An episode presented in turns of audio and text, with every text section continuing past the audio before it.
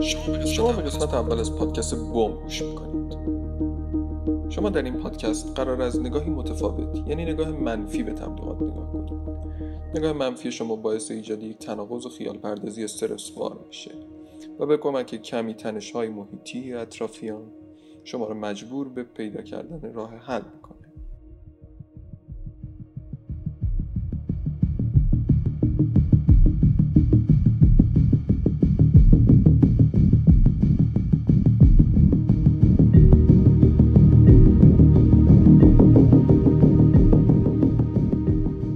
قرار خودتون رو یک آدم تنبل تصور کنید آسون ترین راه و کم ترین راه برای پول به دست آوردن چیه؟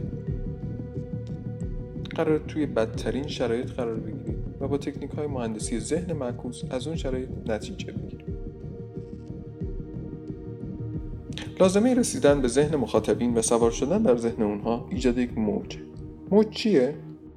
موج در فضای مجازی می‌تونه یک بمب خبری شایعه یا حقیقت باشه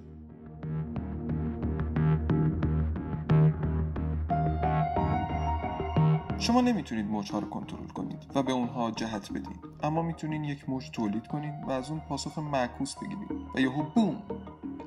بین دعوای دو جناح توی این موج سود کسب کنید بذارین یک مثال بزنم. در سال 2013 ماه اول رونمایی از آیفون 5S کمپانی سامسونگ دست به یک سیاست اشتباه برای ایجاد یک شایعه زد. سامسونگ شایعه هک امنیتی گوشی 5S رو توسط توییت یکی از برنامه‌نویسان اپل جعل کرد. و باعث یک جدل میون طرفدارا و مخالفای اپل شد. اما از اونجایی که مخالفای اپل در دنیا خیلی کمتر از طرفدارای اون بودن دقیقا نتیجه معکوس رخ داد و فروش آیفون 5S در همون ماه سوم عرضه چندین دهم برابر شد. و 5S پرفروش ترین آیفون تاریخ نام گرفت. سامسونگ قصد تخریب اپل داشت اما به فروش اون کمک کرد. برای ساخت یک موج عناصر مختلفی وجود داره که در قسمت بعدی به اونها اشاره خواهیم کرد.